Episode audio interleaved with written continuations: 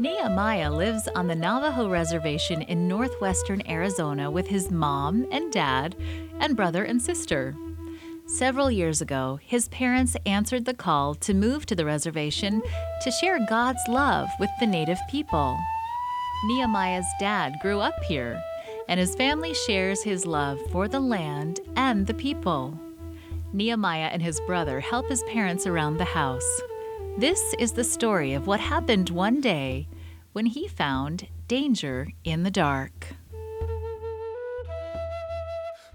Well, I was I was um, working with my dad one day, and we were working on the house for quite a few other days, and so we left the crawl space board open, and it was some pretty cold nights, and we didn't think any snakes would go under there or anything.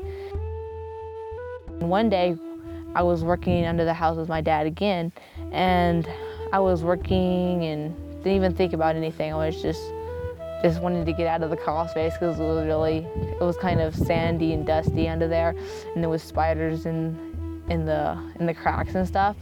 And so when I was coming out, he saw the snake, and I was about a foot away from the doorway when when I when he when he showed me the snake, and that's when I backed away from there, and that's when my um, dad went and took care of the snake. That's when I went out of the crawl space, and my mom was like, like, like really happy that I made it through and didn't get hurt or anything. And she said that this was a, like, that this was a point in my life that I should be grateful for because I might have got bitten and and died.